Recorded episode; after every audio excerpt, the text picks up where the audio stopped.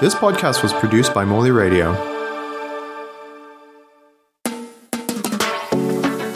Hello and welcome to Powered by You. My name is Zino and I'm your host. And this is a community based podcast that will be used as a platform to raise awareness and talk about social impacts and local trends that actually have an influence on our everyday lives.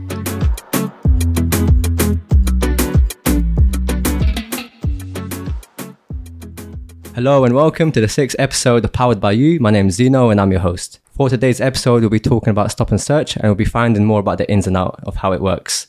For today's episode, we're joined with Anthony Miller from the local Met and we're also joined with Mohamed from the local community. Thank you for having me. Appreciate it.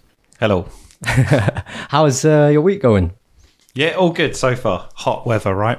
Oh, is it a heat wave? I reckon just, um, is it reaching 30? I think it's up there. Well, there or Yeah. thereabouts. Man, do you know what? In London, in the heat wave, on public transport, definitely not, not the situation to be in. No. Especially when there's no AC as well. That's that's No, working. I got the bus down here, and uh, I'm feeling the effects now. Yeah, maybe you should walk it back. That, that's. Will be. right. What about yourself? I know you caught a bike. Yeah. You, you took. I- no, but the thing is, you'd expect me to get sweaty and tired on a bike, but like, and despite the weather, but I don't really feel it. Like, it feels calm. It feels. well as you're cycling? Yeah, even if as I'm cycling, I don't feel hot or anything. It's just I, probably because of the breeze and stuff. But yeah, That's the thing. I, when I when I find a heat wave, there is no breeze. That's the issue. Why we struggle so much. That there isn't that cool breeze rolling through that could keep you going throughout the day. It's just instant muggy heat that just you're trying to you're trying to gasp for air, but there's nothing there. Um, but that's good. At least you're enjoying the weather. And one thing I did notice that we're always complaining when it's raining, That's we're not gonna happy. When it's hot, we're not happy. So what is the middle ground? When are we content? spring. Spring. Yeah. Yeah, I suppose. Yeah, But spring. then I don't know whether to wear a jacket or, you know, is it shorts, Yeah, but that's, trousers, that's whatever? the What thing. is You it? can wear What do I whatever you want then? in spring. Like, you don't have to choose. Do you know what I Yeah. mean? You get to choose, but you don't. You're not forced into a position. Like winter, you have to wear jumper. This is that. In summer, you kind of have to. You know. But in spring, you just get to pick. Yeah, yeah, yeah. But I suppose what I've learned is always carry an umbrella with you, the mini size ones that can just fit in your rucksack, just in case you never know the occasion might come. It starts raining. Have you got one today? No. That's, yeah, it's a bit weird me saying that you should, but then I currently don't have one. Maybe I should just, you know, pop to Tesco's and uh, get an umbrella. Or you could check the weather app. yeah, yeah, I could do, but that's not consistent. Mo- I suppose it's 80% consistent most of the time. I feel like it's more personally. Like it's. I don't think I've ever personally experienced it be wrong other than like one or two occasions. Yeah, yeah, I suppose so. But then, what's your weekend looking like? Since the heat wave is still go, it's not it's not going nowhere anytime soon. Are you going to mm. Brighton or catch a bit of? Uh, I'm heading down to Chichester. Okay, is it, a- my friend's just moved in down there, so I'm going to go and see it. I think it's near the coast. okay. Well, it's not on the coast, but very near. Is that like an excuse for you to go down there and just sunbathe? Yeah. yeah. Why not? Why not? What about yourself, Oh, I'm staying here. man? I'm still in school. right, right. Oh, yeah, but didn't you finish your exams? Yeah, but we still have to go to school. Okay, We're like learning new content for next year. so learning doesn't oh, stop for you. Yeah, hundred percent. So, what year are you going into? Yeah, thirteen. Oh, right. Okay. So, you're doing A levels, right? Yeah, yeah, So, you've done the first half. yeah. Basically, Okay. Doesn't stop, right? Right. I- You know what? Just try get some summer holidays in before you start Yeah, your new academic year. yeah. But on that note, I think let's find out more about each other. Um, can you tell me a bit more what you do in the Met? Because the Met is so massive. There's different departments, different teams. Um, we spoke once yesterday, catching catching up, but I still don't have a full understanding about what your job entails. So if you just tell me a little bit more about yourself and what I'm doing right now is I'm a, a sergeant in the Metropolitan Police based at Kensington. Uh, I'm the youth engagement and diversion sergeant, so it's my team's role. There's me and seven other officers to be a outreach team in the community and to offer young people well, up to the age of 25 opportunities to do physical, mental activities, help them out to have a more of an integration within their communities and the idea uh, aim for us is to prevent people committing crime so they might be on the edge of crime have committed crime or um, just want to join in with things and it's for us to take that more of a holistic approach and give them opportunities to steer them away from being involved in the justice system That's really great to know because normally you'd say you work with people who are in crime, but because you because you mentioned this with everyone, it just opens up the door for for all kinds of people just wanted to take part Yeah. and just building that relationship with them. But I'm just curious, did you know about this Which part this specifically? um, activities happening, taking part in the uh, that the local Met Police are currently doing? no, I didn't know about that. Okay, so you got to tune in, man. There's so many things going on. Even with the stuff that we do as a council, sometimes uh, we find it kind of um, as an obstacle to reach out to every young person because we know some of them are not engaged, some of them are, but then we're trying to reach out to those who are currently obviously not engaged. Uh, so we'd find out how would you, um, how would you choose to be communicated with, for example? Um, probably. I think I don't really use Instagram. I have deleted Instagram, so it's kind of just TikTok and Snapchat that I mainly use on YouTube. So it'd have to be through one of those. Okay, all right. Would do you, would you follow the Met Police or the council? Would you say on on, on um, social media? Probably not. I'm not gonna lie. Okay, uh, uh, you know what? I'm not surprised to hear that, but but why why wouldn't you just Like no, as in like from here on maybe, but I mean as in like otherwise like before. yeah this, before this yeah, conversation before took place? Yeah. Yeah. Um, I don't know. Just when I use social media, it's usually for interest. Okay, so you're saying it's not interesting Yeah, basically. in in a polite way. yeah, in a polite. Okay. Yeah. All right. You know what? I appreciate the honesty. Like, there's no point of sugarcoating things. Otherwise, we won't progress. Um, but yeah, just um, so how, how long has this community engagement been going on for? Is it is it a new intervention that's been put in place, or So it, it was tri-borough, so across Westminster, Hammersmith, Fulham, and Kensington and Chelsea. And about 18 months ago, we split it and have it just as three separate teams. So I'm Kensington and Chelsea. Been there for about 18 months. okay? So it's right. still in its infancy, but moving on a little bit now to being a little bit more of a an established team. do you do you actually uh, spend equal amounts of time in the south in the uh, of the borough in comparison to the north? Yes, so we split it 50-50 and then have a Monday of between the two, so could be anywhere on a Monday. Um, so two days of the week, the Wednesday and Thursday we are in the south, Tuesday and Friday we're in the north, which leaves us on the Monday to what we do home visits and community visits on a Monday. Okay, all right. Because when you visit the north, there's so many facilities available to work from, or you know, uh, plan activities around. But then, uh, do you find the same in the south, for example? As is there a lack of um, assets to work around? For example, football pitches, uh, stuff to like halls and stuff, community spaces. I would say because Yeah, so a lot of the community spaces in the south are on the World's End Estate. So we have the football pitch there, we have a youth hub, and we do kayaking on the Thames just across the road from there. So we have that small area, but do a lot there. Okay, yes, three, three, three main activities that just you Yeah. know. Okay, yeah, because I remember people saying well, growing up because I grew up in the local area, and uh, a lot of people that I went to school with used to, even though they were from the south, they would always come down to the north just because of so much options and so many things to do, so many different youth clubs, um, and they just say, "Oh, the south is just not it's just a place to live, but to to sleep." I mean, just you know, Yeah. lay your head and just go on. And but if you want to live your life, people just come to North Kensington. Just uh, so I always saw that as that's why is it the case? And yeah, it's just it's interesting how you see things. I suppose, especially when you interact with people, you get to know why. And I've seen this with even mums. I suppose, like um, mums say, you know, we come to the north, but we don't really. Um, we don't want to, but we ca- we have to because not much is going on in the south apart from limited things. But then in the south, it's like uh, in the north, the world's your oyster. It, that's what it feels like. Yeah. If this if this organization doesn't have it, another will, and you keep going. There's a, a bunch of lists that you can go down. Um, but yeah, so th- that's good to know about what you do in terms of community engagement. I feel like you want to say something. Yeah, I do. What I find really interesting about this borough, and I've worked in a few boroughs across London, is that it is split into two. People say the north and the south, and I don't know where that divide is. Do you know what? And I I, don't think- know.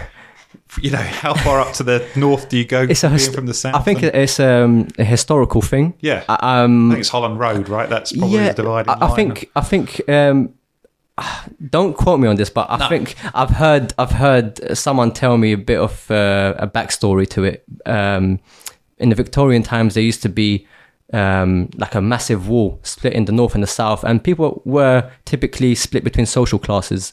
So if you was working class, you'd be in the north. If you were in a like if you were a middle class person, you'd be in the south. And you know, people in the Victorian times or w- before then, people used to live with pigs in the house, have different, you know, um, different standards of living. Um, and there was a divide because the smell would come over. People don't want to see that. It was just not a pleasant look. So, so there was a wall apparently in between the north and south. But even though this wall has been, you know, taken down, but mentally there is a wall. If that, It's if still that makes, there, but not there. Metaphorically. yeah, right? yeah. So it's just uh, it's amazing the way people do stick with the terminology north and south, and Hmm. they say, "Oh, where you going?" It's just it's one borough, and I don't. I'm not sure if other boroughs do do say the same. But you said obviously you've worked in different boroughs, and it's not like that. It's it's a bit unique that we do things here like this. Hmm. I, I don't know if it's it's not.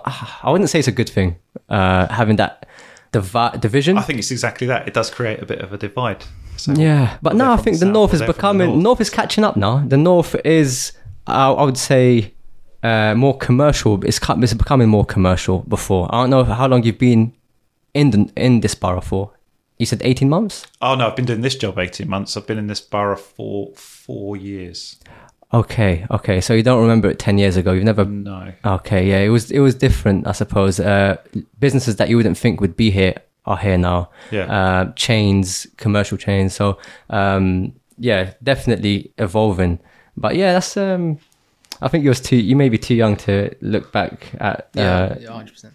yeah, but uh, I suppose we're here to talk about stop and search. But um, you do community engagement. Does that involve any sort of uh, stop and search? With so we don't get involved in stop and search as much as other departments would. Um, I'm not saying that it's off the cards because we're still warranted police officers, but we tend not to do as much as most other departments would. Okay, but obviously, yeah, that, that makes sense because I'm assuming uh, you've done this job for 18 months, but prior to that, you've had a long history within the Met and you've done other uh, pieces of work. Yeah, so I've worked in Lambeth, um, then I transferred over to Surrey, and I've worked in Tooting, Wandsworth, Battersea areas just south of the river. Um, I've been a police officer for about 14 years, and I was on sort of response team. I've done all the public order training, so I'm quite um, up on this topic to a certain extent. You're well versed. I'm not, yeah, I don't do so much of it now, but I have done. Okay, so you'll be the perfect person to tell me what is stop and search essentially. Stop and search uh, is a power that's been invested in a police officer to allow them, if they have reasonable grounds to suspect that someone may be carrying a prohibited article, to stop and search them, their person and the vehicle that they're in. Okay, all right, that's. In a nutshell. in- okay, fair enough. And what what would a civilian's right be uh, when it comes to stop and search? What not many people do know what their rights are. Yeah, so essentially, there's absolutely nothing wrong with having a conversation with that police officer, asking them why you searching me. There, there's certain things that a police officer has to do in a stop and search. They've got to give their grounds, their objectives, so the purpose of being there. They've got to identify themselves, tell the person that they're detained for the purpose of the search, and given um, entitlements to the record of the stop. And the, the, the, the individual can ask as much as they want to ask. And my thoughts are, and I appreciate I'm saying it from a police perspective, but if that person remains calm, they're probably going to get much more of, even though it's, uh, it is a fairly intrusive experience, but they're probably going to get a much better experience from a negative involvement with the police. I do appreciate that people do see it as a very negative thing. Yeah, yeah. What do you think? Do you, do you see it as a negative thing, or or where do you stand from like? I feel like if you're getting stopped and searched, Yeah. it can like it's hard to contain your emotions sometimes. Like sometimes it feels like you've been wrongly stopped and searched. If somebody's just coming up to you and it feels like your space, your privacy is being invaded, to be able to then just say, you know, remain calm. It's I understand that of course remaining calm is always the best option here, but sometimes it's a lot harder to do than, you know, one would expect. Yeah, no, I, I totally appreciate where you're coming from, and I think um, it is difficult to remain calm in those circumstances, and and I can only sort of give that advice from my perspective because I'm kind of the other side of the fence to a certain extent. Um, that most of my role is going to be doing the stop and searching, whereas a lot of the time the consideration or the thoughts or, or, or the well-being of that person may not have been considered at the time of the stop and search. And ultimately we're running off intelligence or whatever's been going on in the area at that point and we wouldn't know you specifically from anybody else in the area. So if someone said, "Oh, there's a guy there matches your description that's got a knife in his pocket," it's our job. You know, we're essentially paid to do that, to have that conversation with you and conduct a stop and search. I mean, there's many examples of stop and search, but Yeah, I suppose. I suppose when he said containing your emotions and it's the best to, to, to remain calm, um, it's kind of a tough thing. It's easier said than done. Um, but yeah, I suppose you you have to learn to develop that. Well, I'm I'm not saying you should be used to getting stopped and searched, but I'm saying you should be used to control your emotions and act accordingly, especially if it's in a public setting. But I understand sometimes people may get stopped and searched in broad daylight and the bus is packed and it just stops in slow or traffic is stopping and everyone's looking who's this kid? Or who's this person getting stopped? And Yeah. and and the kids just getting embarrassed or their uncle walks by exactly or, right, a relation or a friend or so or that's when emotions start to dictate your actions and it's hmm. yeah you, you got to learn it's that's why i'm saying it's, it's a lot easier said than done. We can say and say yeah you should do this but then when it comes to the actual point and your parent or someone that you look up to or someone that you feel kind of like um, embarrassed to see in that moment whilst you're getting um, questioned uh, i suppose it could be a bit of uh, a difficult moment to absorb in and then act accordingly. But it should be the norm to just uh, remain calm and just be yourself. But then I would like to ask can someone refuse to be stop and search? Um, ultimately, if there's grounds for the police officer to conduct that search, no, Okay. they're detained for that purpose, and it it's going to it's going to happen one way or the other. Okay, so what must be included in the stop and search? So the police officer has to give grounds. So say this is what it is, and give that legal framework. So you have a number of different stop and searches, but the, the, the common two are Section One of PACE, which is to search for prohibited articles such as weapons, um, such like, and Section Twenty Three of the Misuse of Drugs Act, which is searching for drugs, which is the most commonly used stop and search. Um, and then they'd have to identify themselves. So, from my uh, perspective, I'd have to say I'm Sergeant Miller and I'm from Kensington Police Station. And if I'm in plain clothes, I've got to give identification. So I've got to show you my warrant card, say this is me, and let you know where I'm from. Uh, then inform them that they're entitled to a record of this stop and search. Um, which is now created there and then. It's not on paper, so it's done electronically. So they'll give a reference for the stop and search. It means you can just pop into any police station and you can get a copy of that stop and search, and they'll write up exactly why they did it. And well, they, but they'll tell you that anyway at the time, but you hmm. might not remember. Yeah, yeah. And then they have to tell you that you're detained for the purpose. And if you then decide, no, I'm not having that, I'm going to run off or whatever, you might be committing offences which you can be arrested for. Yeah, yeah, you shouldn't run off. That's not advisable. you hear that? So, so yeah, just be. But it's good to hear that you're very carbon neutral, using less paper and giving electrical right. I copies. we're yeah, moving towards technology now. yeah. Um, you will, you can get a slip of it, which is going to give you a reference number. what if you come across someone who's digitally excluded? Digitally excluded. Yeah, doesn't know how to use a phone, doesn't have a smartphone, doesn't really use a computer as much, and they want Oh, they they can want just give their name. So just walk in, say, I was stopped and searched on this road. This Okay. is me. Maybe have a bit of identification to back it up because you haven't got your receipt. yeah, yeah, Yeah, here, here I was. It's, it's a system that we just look up. So essentially, any ones that we were doing that we were recording on paper, we then just inputted it on this database anyway. But now it's we have the tablets and the laptops. We can do. Okay. Have you come across someone that's ran away from you, or from a stop and search in general? Have I? Uh, yes, it's happened. Okay. Okay. I- Is it is it just it's because? normally because uh, look, they're either young messing around and Mm. or they've got something on them. yeah, yeah, yeah. Which is definitely You know, concerning. Yeah, Well, for them, if I run, get away, then yeah. or it's discarded. Regardless, yeah, both ways are still committing an offence. Yeah. So what what does that lead to? The offence. Um, do they get arrested and does it go on your record or? If you're just arrested for an offence, that won't get on your record. It's if you're charged then later on via the courts or Okay. issued a, a, a caution or a, Right. a, a, fine. 'Cause a lot that wouldn't be a fine for running off. Yeah. Because a lot of people panic and they start to think, oh, my life's ruined now. I've got stopped and searched. It's going to be on my record. How am I, what am I going to do? So I think that's a rumor. Yeah, that's a rumor. It's Yeah. recorded locally because it's got to be recorded. You don't actually have to give your name or anything along those lines when you're doing a stop and search. Um, but it is recorded, but that is not put on a a database or police national computer. Whereas if you're trying to go somewhere and it's going to flag up or get a job, that that's, Right. that's a rumor. So you don't have to give your name. You don't have to give your name. So how would they identify who you are? That's the that's what I'm trying to think. Yes, it's one of your rights. You don't have to give your name. Oh, okay.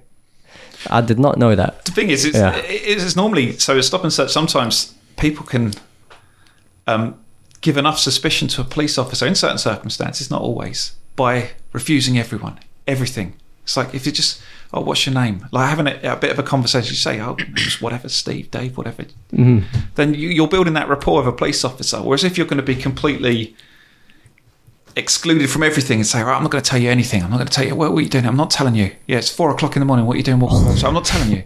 You know, well, where do you live? I'm not telling you. And it's like, well, hang on a minute. This guy could be up to something. Like, That makes you want to yeah, find out you know, more. Just come out of someone's driveway with a swag bag on your back, then you're probably thinking this guy's up to no good. But, Yeah, you know, if all of a sudden they're like, oh, hello, so, you know, I live here and this is my name. you're easy to comply other with. than- Mm. yeah. So technically, you can say, "I'm not telling you X, Y, Z," You, you don't have to. You can refuse to give your details. but then it'll just make the transact the the, the, the interaction Well, more. I'm just, I'm just, yeah. I mean, I'm, I'm talking sort of on a, uh, a sociable level. You know, like if, if I come over to, oh, my name's Anthony. How you doing? What you doing? This, that, and the other. You'd probably be more inclined to just say, hello, my name's whatever. But if you're being stopped and searched, just to the point of that, you don't have to give your name. Okay, so what do you have to give? Nothing. So you can't, y y um, your age. You don't give your address. No. Okay, But if something's found on you, that would give it for away. argument's sake, say I don't know, well, it Your doesn't ID. matter. Something, something, your ID, right? but if something's found on you that's that's criminal, right, prohibited article, then it's a reason to go to custody. Whereas maybe you could be that could be dealt with on the street. So I would say maybe a small amount of cannabis, right, class B drug, is found on you, um, and then you refuse to give all your details, you're going to probably go to custody. Whereas if you then say, "Oh, hello, my name's Dave. I live here. You know, this is my age," and providing you're over the age of 18 in that circumstance, that could be dealt with on the street. You could look at community resolutions, which is a kind of a, a warning, or you can look at uh, public notice for disorder. uh, Sorry, a fixed penalty notice, which would a fine if you've maybe got previous, or if you've been cautioned, then you're probably going to go to custody. But so you don't have to give details until offence is occurred. How much was the fine? But For cannabis, yeah, I'd say uh, is it has it been always the same? Because I know we're in No, no, inflation now. Yeah, So I don't know if it's going up with inflation. Uh, it was 80, it's now 90. okay, right, right. But did you know about your rights? Um, yeah, I was. I didn't know my, about my rights, and I also feel like schools should probably put more of an emphasis on telling us our rights Hmm. because if something like that does happen to you, you're more likely to panic if it's an unfamiliar situation. Yeah, and right. it's, and then especially if you don't even know how you're supposed to act, how you're supposed to conduct yourself. Don't Hmm. you think that that should be you know emphasized more in schools where you know we actually get to tell the children, okay, cool, if this happens, you're allowed to do this, this, and that, and you're not allowed to do this, this, and that. Yeah, that's great because well, I mean, uh, most secondary schools have a police officer aligned to them. So that's maybe something that I can take back and say, look, this is the feedback that we're getting from this conversation. How about we do a stop and search talk in the schools, if the schools would be interested in it? yeah, I suppose that's uh, that's a way of moving forward. Yeah. Um, and plus, I think uh, the Met Police always do workshops around stop and search or Q and A's. It's just a matter of finding out uh, how to publicize it a bit a bit more. Um, but then, would you, even though if it was publicized, would would you actually attend it? You mean as in like workshops or Q and A's. If you if you find out Anthony's doing um, a local workshop to to you know um, erase any doubt that you may have or any questions that can be I answered. I, I think I probably would, but I know a lot of people that wouldn't, which is why I think like it should be mandatory. So, for example, you'd come do an assembly in front of the students, explain to everyone their rights. And some people aren't initially interested in things. Some people, maybe all their friends are going out somewhere else, so they want to go with them. Mm. Blah blah blah. But if it's a thing where you actually force it upon the kids, then they can actually, then they might take interest in the moment, and then they can actually learn. Sometimes people don't know what's good for them, right? Yeah, because I think that we do go to the schools, but I, I don't know if your where you go to school has a um, subject where it's emergency services. Um, sorry. That there's a there's a topic now at school where they do emergency service studies of some description. I can't think what it's public services or something along those Emergency, lines. I don't recall any. So of we we are right. Okay, I know they do it at Westminster College, and we do a lot of um, talks with them about it and things like that. But they're the people that are genuinely have that interest and maybe want to do it as a career. Whereas you're talking about the people that don't, right? like in all of my time in education i think i've had you know assemblies on various different things but never anything to do with stop and search and and especially not to do with my rights in those situations Oh, okay. That's definitely something I can take back then. Oh, okay. That's yeah, some a bit of information. that communication, right, that we were talking Yeah, about. yeah, hundred percent, hundred percent. Um, another question that popped in: Can an officer um, go through your phone Uh, whilst doing the stop and search? uh, no.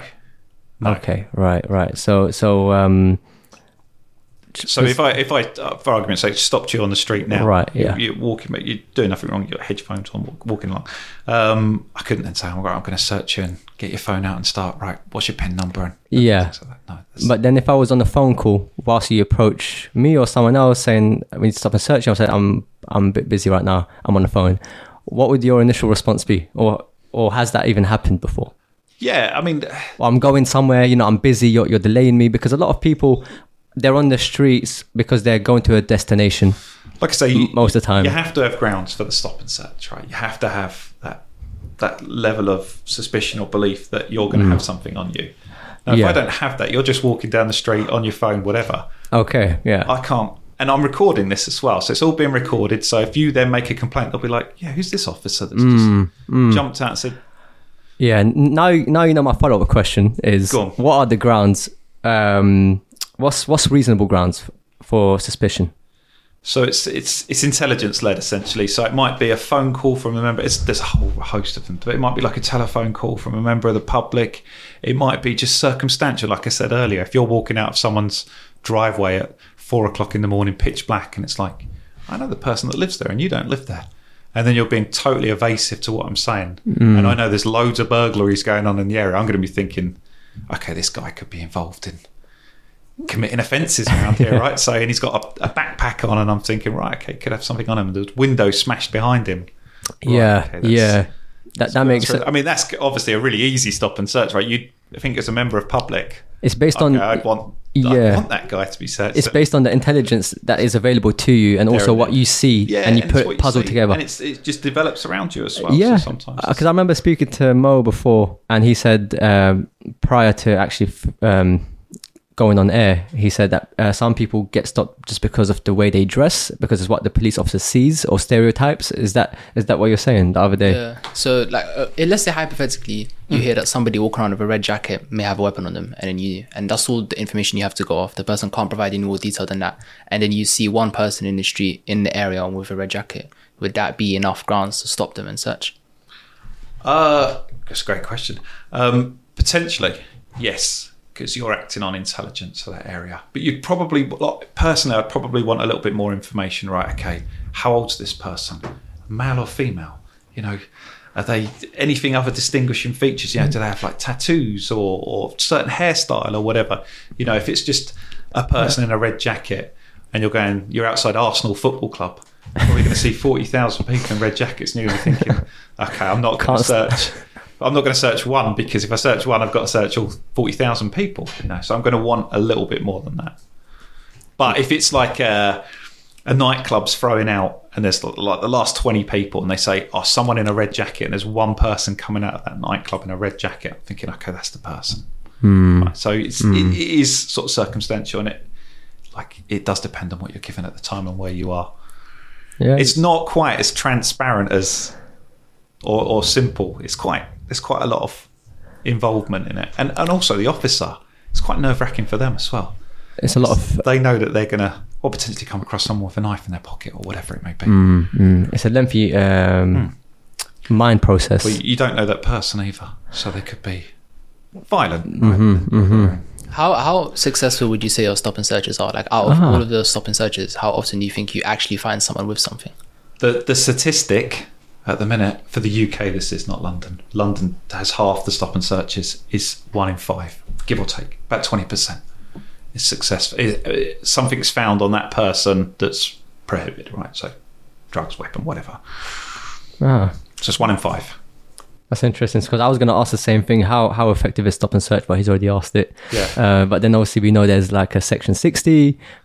We don't even most most people do have questions around that, or what what, what is that exactly to begin with?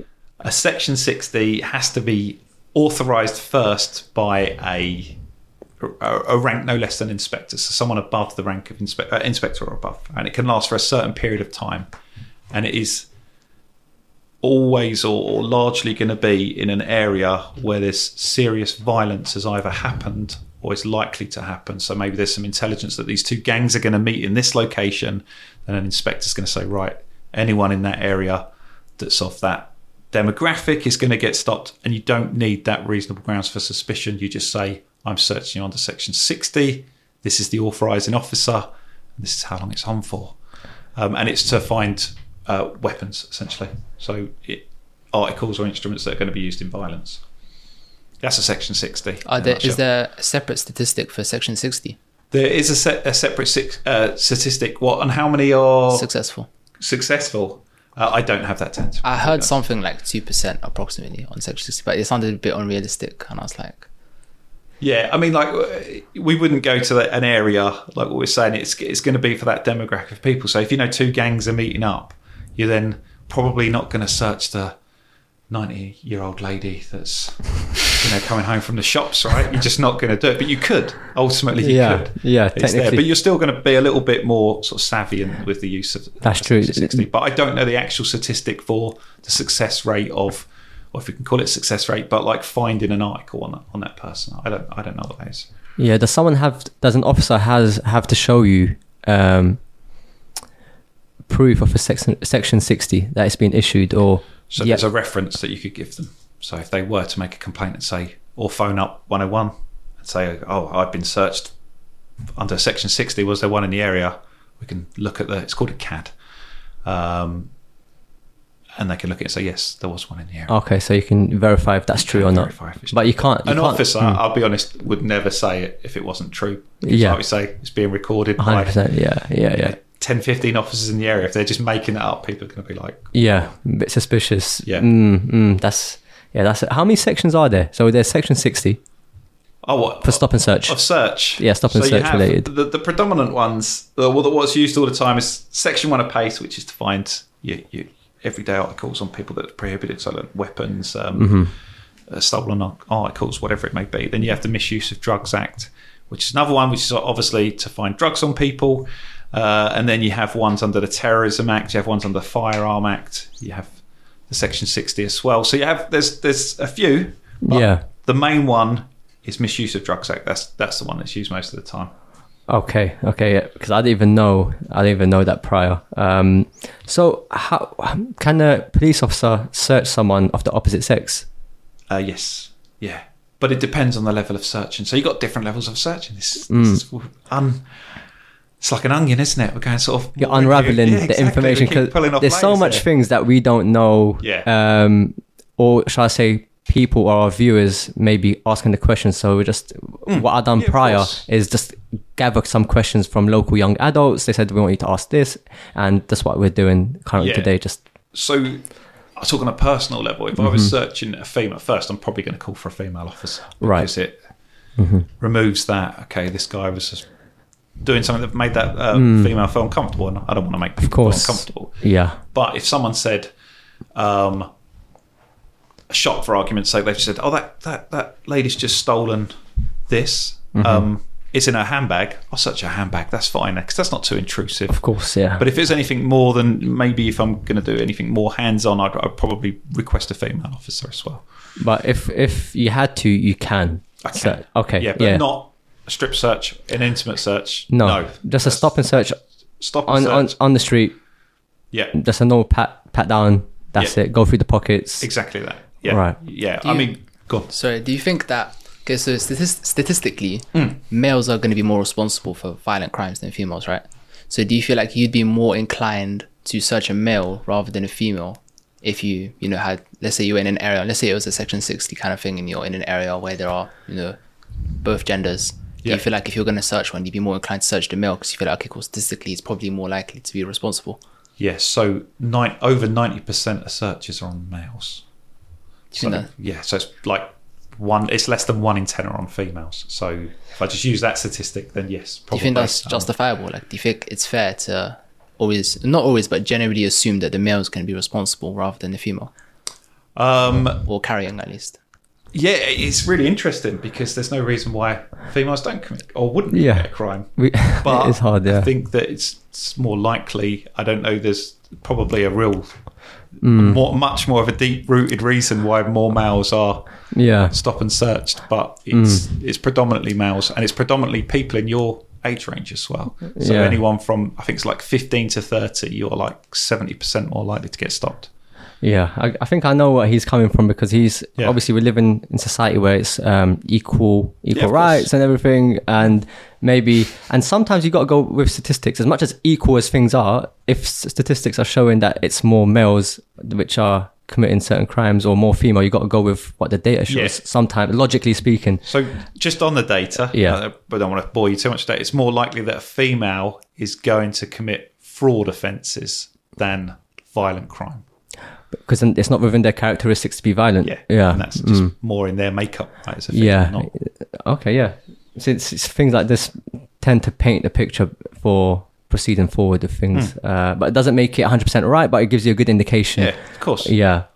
Yeah, what do you think? Just does, Yeah, does that make makes more sense? Yeah, I agree. I also think that statistically, if a certain group, like if males tend to be committing more crimes, and from your own personal experience, when you stop males, they tend to be committing more violent crimes, then it does make sense that intuitively, because we go off our gut feelings, that generally you're going to go off the assumption that it's probably going to be the male rather than the female. Hmm. And if you're, if most of the time you're right, and it's helping you, you know, stop crime and I guess even save lives, it makes sense that you would go for that course of action.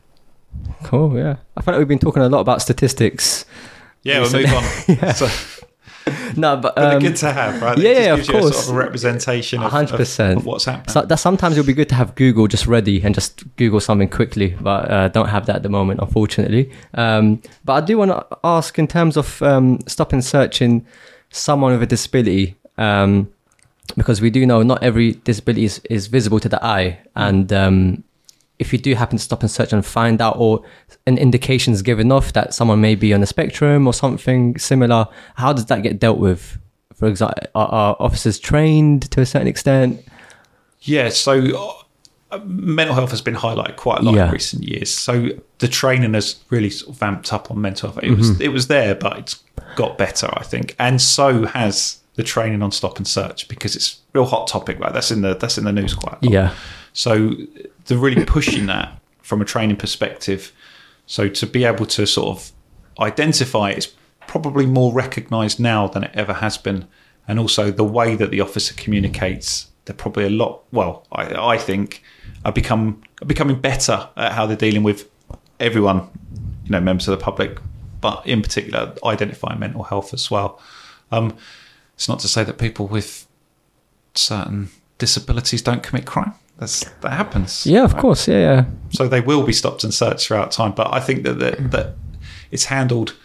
I think all of them should be handled sensitively anyway. But I think that people will identify that police officers will identify mental health Yeah, yeah. I quite think, quickly. We deal with quite well. A lot of our work is, is mental health. yeah, I could, I could imagine it can be very uh, challenging or tough to even figure out what your next step should be without causing too much uh, emotional harm or something like that. Because you got to be careful when you do things like this, like this. Um, um, and in society, you don't know who you're going to come across, and you got to deal with everyone in a different capacity. Yeah. Um, so it's definitely a tough gig to have. Um, because you don't know who you're going to encounter. this is this is why for me it's that kind of that engagement. Right? It's that Yeah. initial engagement, and that can set the tone for the entire. That's the thing, yeah. Because your role essentially has that foundation to get familiar with people, Hmm. and you're you become more um, recognized when people end up getting comfortable at some point. And if it was to be a stop and search happening from you or anyone, they know it's nothing personal or you're just doing your job. There'll be more understanding, and and, and things will go more, much more smooth, I suppose. But yeah, it's just. Uh, it's tough when you see someone that you've never seen in your life just pulls out of a van and just doesn't say anything, stops and searches you, and you're just there and still trying to absorb everything. But yeah, definitely community engagement from the Met is something that is Yeah. vital to have around. I also think that aftercare is important as well. So after the stop and search, so that, are you aware, of, you know, why this happened and Yeah. we did it? Particularly if you don't find anything, you know, make sure that that person's okay and and what Yeah. What their rights are afterwards. Especially you know? these days when, when, when you get stopped and searched and then you get people with the public walking around bringing out their phone and start filming because that's the norm these days. That's the, that's what people tend to do. First thing when someone's having a uh, some sort of emergency, instead of them calling nine nine nine or one one one, they'll bring it up. They bring up a social media app and start filming. Yeah. When it, that should be the last thing on your mind is Yeah. to film someone having a seizure fit or get whatever it may be. Um, but unfortunately, it still happens. People do feel the need to to create entertainment through someone's downfall, I suppose. Um, but yeah, definitely, if you see someone getting filmed, it will definitely play on their self esteem. Uh, but yeah, the aftercare is definitely something that that is um, important because you don't know how the person might be feeling. Um, especially if the person doesn't speak English or, or anything. That's what I was going to ask you as well. How do you deal with people who are non-English speakers that you stop and search under Section 60 or any any other reason? Whatever it may be. Yeah. Um, so it's trying to establish what language they do speak, the specific language as well. the dialect. Di- Exactly that. Okay, and yeah. then we have what's called language line. So that's on our radios. It's just a speed dial through. I'm a Metropolitan Police officer. I need this language.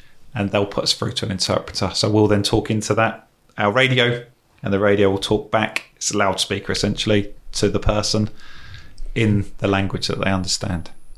Uh, has has it been um, a moment where there was no individual that speaks a certain language? It might take a couple of minutes, um, but I've never come across a time when that hasn't happened. And you know, I've worked across Westminster where Mm-hmm. you've got pretty much every language, It's a diverse community. very yeah. diverse, and a lot of holiday makers and everything else. So yeah, I'm quite used to Wow. communicating with people in other language. Not me personally, but using Yeah. the facility. I did not know that the the Met had that kind of service available. Is it twenty four seven? twenty four seven. Yeah, that. Did you know that? No. So if you if you if you come across uh, if you I don't, I'm not sure other countries have this, but maybe I'm I'm I could be mistaken. But yeah, it's just it's crazy to think there's so much attention being paid to this. Not I wouldn't say small. It's not small detail. It's a massive thing. It's a communication barrier if you can't speak a certain language. But then how are you going to do your job, which has been thought through very well. Yeah, they're considering all different scenarios and possibilities. Yeah, yeah, hundred percent, hundred percent. It's just because when you think of different countries and different dialects, you have different tribes as well. They speak different um, dialects within within them, I suppose. Yeah, yeah. So just thinking, So some countries have a number of different languages. So it's Yeah. like pinpointing that language, what they speak, getting the translator for them. so how how would you pinpoint it? Because before before before you make the the, the call to, to get the translator, you have to tell them what, what language they're speaking or demand the language that you want to be Yeah. put through to. So a lot of countries, the, and people don't have to do this, but they carry identity cards. So they just or they see a police officer in front of them, and they might be from a different. Well, they're from a different country, obviously, but where policing mm-hmm. is different, so they might have to show their identity there. Policing across the world is different from country to country, so they naturally, and you can see maybe it's got a flag on it or whatever. You can identify what it is. So that's probably the most common way of identifying it. Or it's asking. A lot of people understand where you're you from in English. A lot of countries speak English. We're, we're, Yeah. As an English person, we're quite lazy and we don't learn other languages as well as some of these other countries. Yeah, we expect everyone to speak, Speak it. English, right? Even on holiday, like Yeah. you think Yeah, you people to- speak English, and then they're like, "No, we don't Mm. speak English." But yeah, it's unfortunate. I think I've experienced that a few times going abroad when Yeah. I, I should, I'm expecting people to just understand me, and then and when voice. Mm. they don't, I get a bit offended as well. I'm like, but then again, it's their country. I should be adapting to their language dialect or whatever it may be Yeah. but then again i think we've become so accustomed that the, the whole world is learning english so we think it should be like a, a the normal thing to expect of Yeah. people um but yeah that's that's that's actually amazing to find out you've got a service there 24 7 so these people don't i'm just thinking to myself 24 7 and do they get used a lot Yeah, they get used all the time. But some languages get used a lot less than others. what's the most common language you'd say that is like that is that Probably Spanish. is it okay Oh, well, Spanish is probably the most. half the world is is Yeah. it's, you got south america Yeah. that's pretty much apart from Spanish, other brazil, than apart from brazil is Yeah. portuguese So maybe Spanish. A lot of Yeah. French in there. Mm, yeah Um, but yeah, I, do you know, I wouldn't know. Yeah, so I don't know many, so many different yeah. languages. Yeah, yeah, I suppose. And and obviously, uh, the other day I googled how um, when was Stop and Search uh, introduced, and it was I think it was something. Was it around the 1800s or something? I don't know when, but it was a long, long, long time ago. So I'm just thinking, within your time, I'm not saying that that was the 1800s, but I'm just saying within your time of doing the um, being in the Met, how has Stop and Search evolved Yeah, throughout the years of was it 14 years yeah. I was in Surrey for four, but four and a half, five years. but, but altogether yeah, altogether, yeah, Ha- have you seen stop and search evolve massively or is it Definitely. So there was a, a massive shake-up in the police in around about 1984, which was the introduction of the Police and Criminal Evidence Act, 1984, um, and that's kind of where it started evolving. It, and for me now, where we're at, nearly 40 years later, um, it's very much a focus on that whole communication piece. It still exists and it's going to exist. I think it's been debated in Parliament a lot of times, and they've said, no, this is going to happen. This is going to be a thing that we need on the streets. Um, I think now officers are a lot more engaging. The communication is better. They they know what they have to say because ultimately they're being filmed as well. I point at my chest there all the time because that's where my body camera is. Um, so they know that they're being filmed. They know that their colleagues filming, and they know that members of the public are getting their phones out as well. So the police officers, I think, are a lot more professional, a lot more aware, and are not. Uh, they they've rehearsed it in their head what they're going to say and how they're going to say it, and it's sometimes it's very much off the cuff, and it just becomes natural now. Um, but they're a lot more sort of concerning, and, and welfare is paramount. yeah i think whilst you're describing that yeah i, agree with um I'm not saying police get it right 100 percent of the no time, no but yeah but I we'll- think the aftercare side of things is getting a lot better. 100%. and That way of um, And I think, yeah, with the, with the um, involvement of stop and search, when you're mentioning body cams, I think that is a big noticeable thing that has been implemented or put in in the first place. Um, because then how are others held accountable? Um, whether you're a police officer or just a civilian, how do you know what happened? Um, how do you even track it in the first place? Um, so yeah, with, with the body cams, I don't think that's very old. Is it? What has it? How long has it been? Um, couple years, would you say? Yeah, so body cams were introduced a few years ago, but they are now used by every officer. Maybe in the last four or five years, every officer has that. It's on their kit now. It's like you have your body camera. So You'll it's, see all police officers. so it's non-negotiable. You have to have it on. Uh, you can't always have it on because batteries could die. I've done shifts that have sort of exceeded 30 hours, and oh. my battery's not going to last 30 hours. But Yeah, that's a that's time. exceptional. So that's that's a rarity. That doesn't happen. very- 30 hour shift that must be intense is 36 hours, the longest I did. But yeah, that was. how did that how did you manage to pull through 36 hours because that's just You do have breaks, right? yeah, yeah. but regardless 36 hours is someone's week right some people had to do that in one week but if you we're talking in those exceptional circumstances, like, and I'll bring back sort of London riots and things like that. Right, That's, You know, mhm. that's yeah then it's day, particularly if you're public order trained, right? You need it. 100% yeah yeah Of course, you get breaks. You know, you're not standing. what is it one hour break or an hour and a half maybe just a bit a little bit of time to a little bit of downtime. No, that's that's good to know. That's good to know. So so with the body cams, um, if the camera is off and you're getting stop and search, are you allowed to decline the stop and search unless the body cam is on? No, no. Stop and search is a stop and search. It's it's a power that's a legal power that a police officer has, and like I say, it's an offence to not refuse it, but to be. Well, if you run off, that's an offence. If you because then you could be looking at Yeah. maybe assault or some sort of resisting. But I, yeah, What? Okay, I didn't I didn't know that because some some uh, do say you know if the st- if the camera is not on. Um, yeah. I mean, there, there are offences like obstruction and things like that, but yeah, it's it's going to happen one way or the other. To be completely honest, it's okay, and no one ever wants to use force in these circumstances. no, definitely It's not. something that, that could be used and probably justifiable in the circumstances. Could you record it yourself while you're getting stopped and searched? Uh, there's nothing. There's no. There's nothing in law that says you can't. Um, no. Yeah. I mean, a lot of people do. That's how they end up on social media, right? A lot of stop and searches do end up on YouTube or a friend records or whatever. But it's normally, I say normally, that's not. It's not the norm. But people do record stop and searches on their phones. Have people recorded you while you were stopping people and searching them? Yeah, I mean, I'm recording them, so I'm I'm okay with it. It's not a problem. You know, I have a body camera, and I tell people, like you know, and police officers do tell people, you, you're being recorded.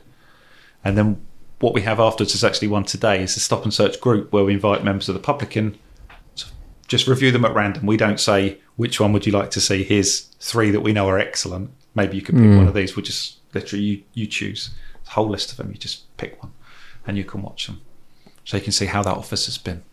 What? How long? How often does this take place?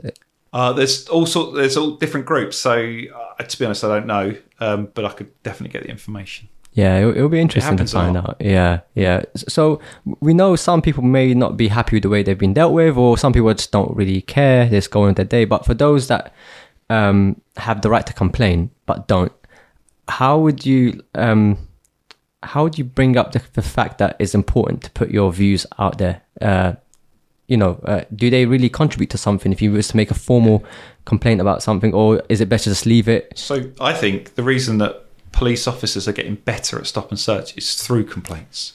It's feedback essentially. So it's being used. If we know that Yeah. someone's done a particularly uh, maybe not done a stop and search, you know, to by the book, we can review that and then we can look at that and we can use that in training Yeah, and yeah. say this is how not to do it, this is how to do it, and then you can compare the two and the differences and how things go wrong or right, whatever it may be. so things can come out of it because some people tend to believe that there's no point of putting forward a complaint or saying how you've been dealt with because it's nothing's going to change but then you've clearly said now that it does help in shaping Definitely. It depends what you want as the individual from the complaint as well. If you want it to be alerted to police to provide them with feedback and get them better at their job, Mm-hmm, that's probably going to happen. If you want, I don't know, a load of compensation, then you know It's that might be- debatable, yeah. that might not happen. So it depends what you want as the individual.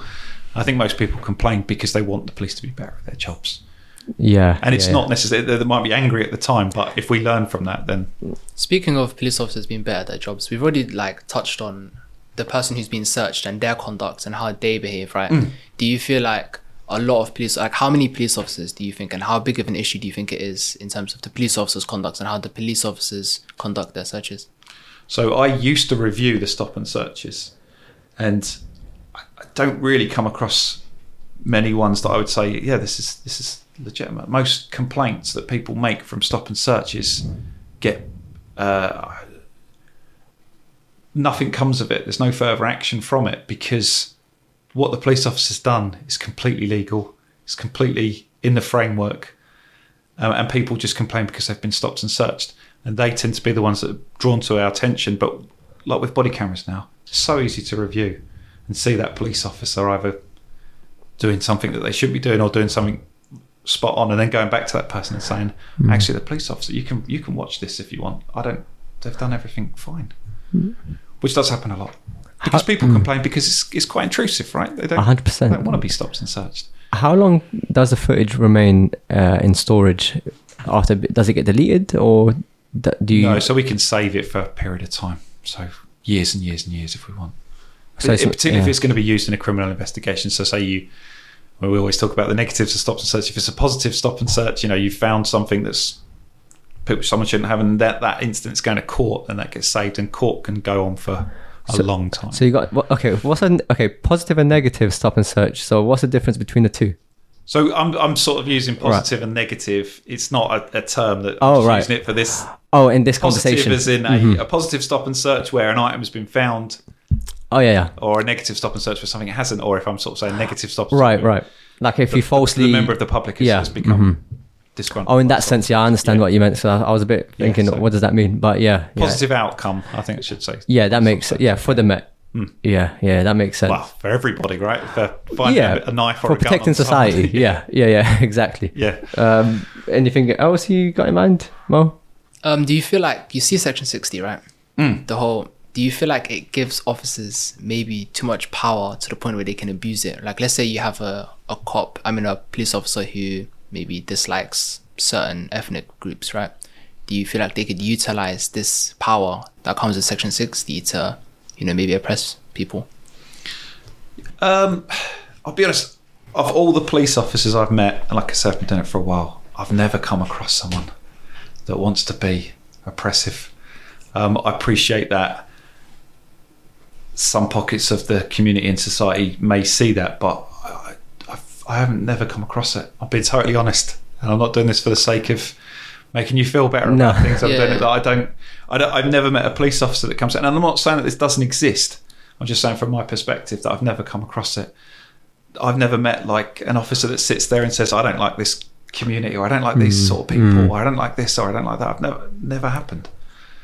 Um, Yeah, I but uh, is it is it i wouldn't say it's there to be abused because you it, particularly with regards to section 60 you're going to flood that area with police officers so if one police officer is acting unprofessionally i think his colleagues now were quite transparent or very transparent about how we act and one of the colleagues will pick that up and say no that that officer's been out of order this isn't right and then yeah, yeah, that'll be reported up the chain and yeah. That's I true. say that they would re- then review everything that that officer's done and, and, and maybe look at. It's rare to do a, um, a stop and search in a sex uh, with a section sixty by yourself as a You- solo police I- officer. I'm very, very unlikely. Yeah, because yeah. it's an area of violence is likely Exactly, so you need backup. Occurred, so Mm. you're probably not going to be there just wandering around. Yeah, yeah, exactly. So if there was such thing to happen, there would always be other police officers witnessing, and there's a body cam as well. So yeah, I suppose I suppose the, um, different things do t- play into account. But then, um, is there are there any rumors that you would say are a bit of myth busting that you've heard around stop and search that you that you feel like should be addressed? Oh, well, like I'm trying to think. I don't know. It's like, for example, with with um, searching someone's phone. That's been Yeah, a rumor. That's that's myth. But Yeah. the only thing you'd look at someone's phone is their IMEI number if you thought it might be stolen. So Right. that's what you're looking at. You can't unsee things as well. So if a text message pops up, I've got your phone. Text message pops up and says whatever it may Yeah. say. I can't unsee that, but I've not gone through your phone to find that Right, message. right, right, right. Um, I can check its IMEI number to see if it's stolen. If it's Okay. stolen, then that's an offence in itself, right? But Yeah, because there's always some sort of rumors or misunderstanding that people Yeah. have. Um, I think we've done the record as well. It doesn't doesn't go on uh, No, yeah, stored, but it's not. It does. It won't prevent you from going to Miami on a s- on a, on a, on a holiday, No. right? That's yeah. Because I think people say I can't go to America, I can't do this, Yeah, and not because of stop. I mean, if you if it's been found, I think they're less a- concerned. They're less concerned about getting a job. a lot of than clients then, on you, then yeah, maybe that might. yeah, Say prevent things hypothetically, later on. hypothetically, you took someone's phone Hmm. and then you obviously can't unsee messages, and then you see a very suspicious text. Like, then you are you then allowed to search the phone? No, so I don't. I, you need to get authority to do like an intrusive search on someone's phone, and that's the rank of an inspector or above. And again, they're probably not going to be standing there next to me. And I've got to fill in a lot of paperwork and say this is why I want to do it.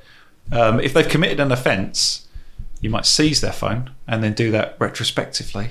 But you probably well, you can't just say, "Oh, right, I'll- your phone, I'm going to have that. Right, I'm going to Yeah. store that, and then I'm going to look at that later on." You, you can't do that. Nor can I do it in front of you there and then. But like I say, I can't unsee something. So say I'm suspecting you of maybe dealing drugs, right? And then I'll stop you and I search and I find some drugs on you and I get your phone and someone says, "Oh, can you bring me a load of whatever?"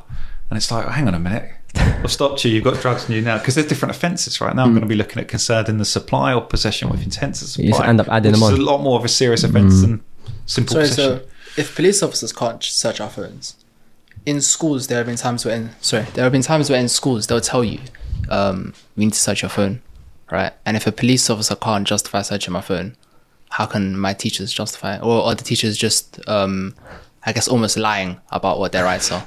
I think they've probably got different policy and procedures to the police, but I couldn't just take your phone now, right? As I'm a police officer, right? I've got a warrant card with me, this, that, and the other. I can't just go, let's have your phone, I'm going to look for it. I can't do that. Yeah. Whereas a teacher, they might be doing it for, for their reasons, but that's their kind of policy and procedure, not. It's not. Oh, okay. maybe ask your teacher when you go to school. Yeah. But like I say, if you're always polite to people, oh, you know, is there anything you want to look at it? Like maybe I can show you what you what you're looking for. That, and I'm just talking uh, going off piece there, but that teacher's probably less inclined to go. I'm going to look for everything because you know Mo's willing to just pass me his phone and say, Yeah, there you go. "This is what, yeah, what is it you're looking for?" You know, here's here's my camera or whatever. Yeah, yeah, that's pretty much. Um, yeah, that's straight to the point. So, so with with stop and search, let's say you do find something on someone. What are the risks? uh, Um, what are the consequences? Shall I say? Uh, you know, when you do gain a criminal record, essentially, uh, when you do get prosecuted. Um, we know certain jobs you can't apply to, or there's DBS, and there's there's two types of DBS. There's a standard DBS and there's an enhanced DBS. So, what's the difference between the two, and what jobs can't you essentially get once you've been charged with certain. Well, I think the the job Through stop and search. Down to that profession. So Right. if you're applying for a job in maybe a pharmaceutical company and you're a known drug dealer, they're probably going to think twice about hiring you because that will show on the checks that they conduct. Right? They ask for a police national computer check. Mm-hmm. That shows up. Would that be on a normal DBS or is it? That that would be on a normal one. Yeah. So they'll Okay. they'll, they'll look at your um uh your police record essentially. Mm-hmm, So yeah, so serious offences are going to show up straight away. Um, things like community resolutions, they might not be on the standard DBS check, and that's like an involvement you've had with the police where you've admitted an offence, potentially low level offence, and it's a, a warning that's stored locally on the police computer. So if you it com- committed in the Metropolitan Police area, be stored in the Metropolitan Police, but for argument's sake, Surrey Police wouldn't have access to that information just off a, a check on you. So that's stored locally. Um, so that potentially wouldn't come. Another myth that we're going to bust is if you are a juvenile, so over the age of 10 up to 18, and you commit an offence, you still have a police record. Unfortunately, It still counts. It doesn't get wiped when you're 18. And it's like what we were talking about yesterday. You know, not when you're 17 years and you mm. know coming up to your 18th birthday, you can commit as many offences as you want because they're getting wiped. No, It it, stays- stays, on your mm. record. It stays until the last day. till till your last day, That's it. Yeah. dying day. It's, See, it's a lot of gonna be on people. Yeah, a lot of people have the misconception that yeah. I have that a lot. People say, "Oh, you know, I'm under 18. I can kind of do what I want." It's like, no, mm, no, mm, it doesn't, doesn't work like that. free pass. Yeah. Ah, crazy, crazy how people actually believe that's facts and and they go ahead thinking, you know, they're confident about it. But I think that's Yeah. why they do get confident because they, they it's this just this belief that's just come from nowhere and they think. I wonder "Oh, where it came from Yeah, or who started it. yeah. Well, whoever started it definitely made them believe it was true. I think it's the whole prison. You know, you're under 18. You're not going to adult prison, are you? You're going somewhere else. Mm. These places that you go to still exist, and Yeah. still a record, still a crime. Yeah, fair enough. Yeah, that's, that, that makes sense. I think we covered a fair amount of questions, myth busting. It was definitely a good conversation. Um, a lot of people that are going to be viewing this are going to have uh, their their questions answered, hopefully. And did that? Did we miss anything else? I don't know. I, don't think know. we've we covered a fair amount, a fair amount of stuff. But if I do end up coming up with different questions, I'll make sure to just signpost people to to your team. Yeah, or have me back. Oh, I'm Yeah. happy to, to talk this through and talk. About You're you're in the south Tuesdays and Thursdays. You said. South Wednesdays and Thursdays. Wednesdays and uh, Thurs- on the world's end, essentially. Well, okay, and then the north, North would on Tuesdays and Fridays, okay, and then we'll do home visits on Monday. So go to people's addresses that Okay. are interested, right? And we'll talk what we yeah, can offer and what we can do. yeah, yeah. We need more of community engagement from different sides because I think it's something that we can't get enough of. It's- You can't put a, a limit on it. Yeah, It's, right. it's, it has to be ongoing. You can't just stop it Yeah, because as human beings, we we thrive off engagement with people. You know, we communicate, and if we just stop that, then Well, particularly from a police perspective, if we can divert people from crime, right? That's a mm-hmm. win for everybody, isn't it? hundred percent, That yeah, person, society, the poli- everyone. yeah. You can do it at the basic level. Just you know, having a simple conversation. Got to get in early. I think. Yeah, yeah, yeah. Well, well. On that note, everyone, thank you for coming. Thanks for having Thanks me. for having us. We'll hopefully see you lot around. And everyone, if you liked what you saw today, please don't forget to comment, like, and subscribe. And we'll see you next time. Thank you very much.